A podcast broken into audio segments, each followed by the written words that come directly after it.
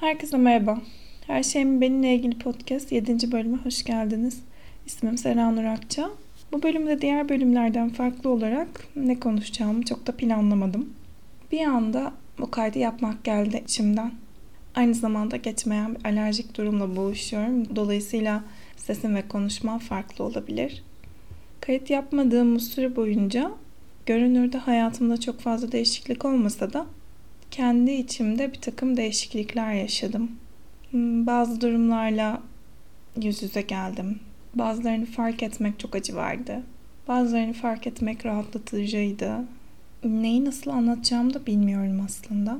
Şöyle başlayayım o halde. Son yayını yaptıktan sonra yaklaşık bir iki iki buçuk yıl sonrasında tekrar terapistimle görüştüm. Bir takım aşamadığım durumlar vardı. Kendi içimde birçok farkındalık yaşasam da tek başımıza çözemediğimiz elbette ki şeyler oluyor. Onunla yaptığım görüşme bende bir şeyleri değiştirdi. Göremediğim şeyleri görür hale geldim. E, ve seans sonrasında iki gün boyunca bizim disosiyasyon dediğimiz hali çok çok fazla yaşadım. E, yani ruhum buradaydı. Günlük işlevlerime devam ediyordum. Ama zihnim çok başka yerlerdeydi. Sürekli seans içinde konuştuğumuz birkaç cümleyi zihnimde tekrar ediyordum. Ee, ve aslında o cümlelerle fark ettiğim şeylerin bir anlamda yasını tutuyor gibiydim. Her zaman gittiğim yolları karıştırdım. Ee, oğlumla ilgilenirken aslında orada değildim, onunlaydım ama oynamıyordum. Hep zihnim başka yerdeydi.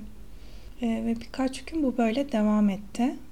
Konuştuklarımızı sindirmek, farkındalıkları biraz daha içselleştirmek, yaşadığım kaybın yasını tutmak. Nedense bu sürece yas diyesim geliyor. Neyin yasını tuttuğumun kelimelerle ifade etmek çok zor ama içimden öyle geliyor. Ve şunu düşündüm ve üzüldüm aslında. Başkalarını dinlerken, başkalarıyla sohbet ederken, çok rahat bir şekilde onların problemlerini dinlerken ya şöyle şöyle de yapsana, böyle de olabilir, bak buradan da bak, böyle bir çözüm olabilir mi sence diye söylediğiniz şeyler, verdiğimiz tavsiyeler. İş kendimize gelince, kendi ruhsallığımızda bir yerlere dokununca, bilinç dışımızda bir takım, hani kendi bilinç dışının belli bir düşünce yapısı olunca nasıl göremediğini görmek çok sarsıcıydı benim açımdan. Bir başkasını bana anlatsa, şöyle şöyle yap diyebileceğim şeyi kendim görememiştim. Göremediğimin farkında bile değildim. Ya niye olmuyor diye debelenip duruyordum. Sonra beni dinleyen biri geldi bana gösterdi. Şunu denememişsin bile dedi. Ve o an şok oldum. Nasıl göremem diye. Çünkü zihnimin belli bir işleyiş yapısı var. Ve o işleyiş yapısının dışında bir seçenekti. Olabilir tabii ki. Bunlar da olabilir. Ama e, ben çok analitik düşüne, düşünen biriyim. Zihnimde girdiler ve çıktılar şeklinde, kategoriler şeklinde düşünmeyi severim. Ve o çıktığı görememek beni çok sarstı. Sonrasında tabii ki bunun e, enerji boyutunu, benim zeminimde nelere denk geldiğini, neden görememiş olabileceğimle ilgili, benim zihnimin derininde yatan inançla ilgili konuştuk. Ve tabii ki oradan çocukluğuma değindik. Bunu niye anlatıyorum? Belki de terapi böyle bir şey demek için anlatıyorum.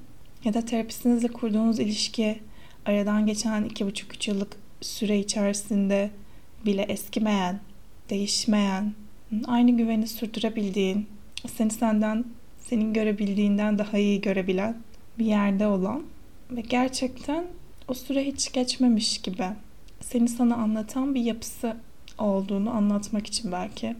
Sonrasında terapi bittikten sonra ve sonrasındaki o yas dediğim süreci geçtikten sonra e, hayatımda gerçekten tesadüf diyemeyeceğim şeyler oldu.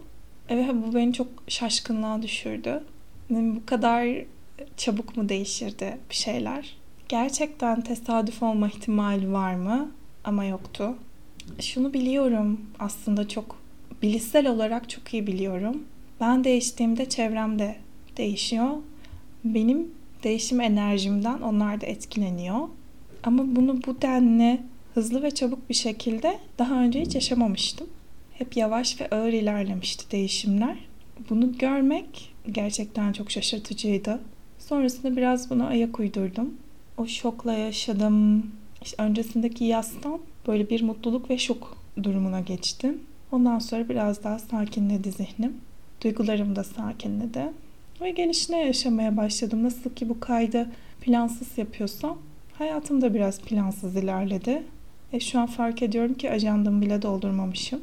Sonra aynı şeyi çocuğumla olan ilişkimde e, biriyle konuşurken fark ettim ki evet, bilinç düzeyinde ben herhangi bir şey yansıtmıyorum ya da davranışlarımla ona mesaj vermeye çalışmıyorum.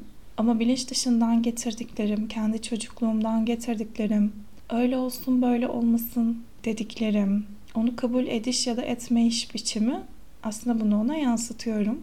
Bu farkındalıkla birkaç gün geçti. Biraz bunu düşündüm. Biraz da burada kaldım. Belki de yine ufak çaplı bir yas dönemine girdim. Sonra yine stabilize olduk birlikte. Ve tabii bunun yanında hayatın getirdiği diğer bütün şeyler de devam ediyordu.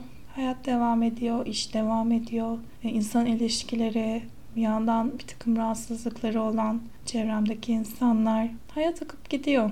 Ben o farkındalıkta olsam da, bu farkındalıkta olsam da yapılacak şeyler bir şekilde yapılıyor. Bunları niye anlatıyorum diye düşünüyorum kaydın başından beri. Girişte bir şahit ihtiyacından bahsetmiştik ya. Ben bahsetmiştim daha doğrusu. Görünür olmaktan.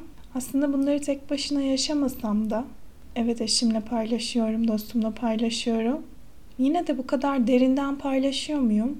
Bilmiyorum. Her ne yaşarsam yaşayayım ve ne kadar paylaşırsam paylaşayım, aslında bunların hepsini yalnız yaşıyorum. Sanırım bir yerlerde benim içinde bulunduğum ruh halini derinden anlayacak birilerinin olduğuna inanıyorum. Ve bu bana iyi geliyor. Aynı zamanda terapiyle ilgili, farkındalıklarla ilgili bir takım şüpheler yaşayan kişilere de evet, zor, ben de yaşıyorum. O farkındalıkla kalmak, onunla yüzleşmek, göremediğin şeyleri görmek, birinin sana göstermesi zor. Ama bu bilinçle yaşamak diğer türlüsünden de daha güzel. Yani ben o debelenmeyi çok uzun zamandır yaşıyorum. Ve sadece elli dakikalık bir seansta bir dünya aydınlanma yaşadım. Bütün o zorlanmaya rağmen bunu yaşamaya değerdi bence. Hala bunları niye anlattığımı düşünüyorum. Nereye bağlamam gerektiğini düşünüyorum. Belki de bu sefer bu kadar düşünmemem gerekiyor.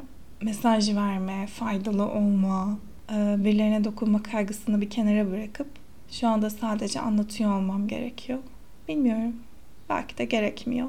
Ama içimden böyle geliyor. Ayrıca bu kadar net kendimi ortaya koyabildiğim için de kendimi tebrik ediyorum. Şu anda yapmam gereken bir şeyler var. Ama ben oturmuş bu kaydı yapıyorum. Üstelik plansız beni anlattığımdan ve anlattığımı nereye bağlayacağımdan hiç emin olmadan. Bu gelişme için de kendimi kutluyorum. Önümüzdeki kayıtlarda görüşmek üzere. Hoşçakalın.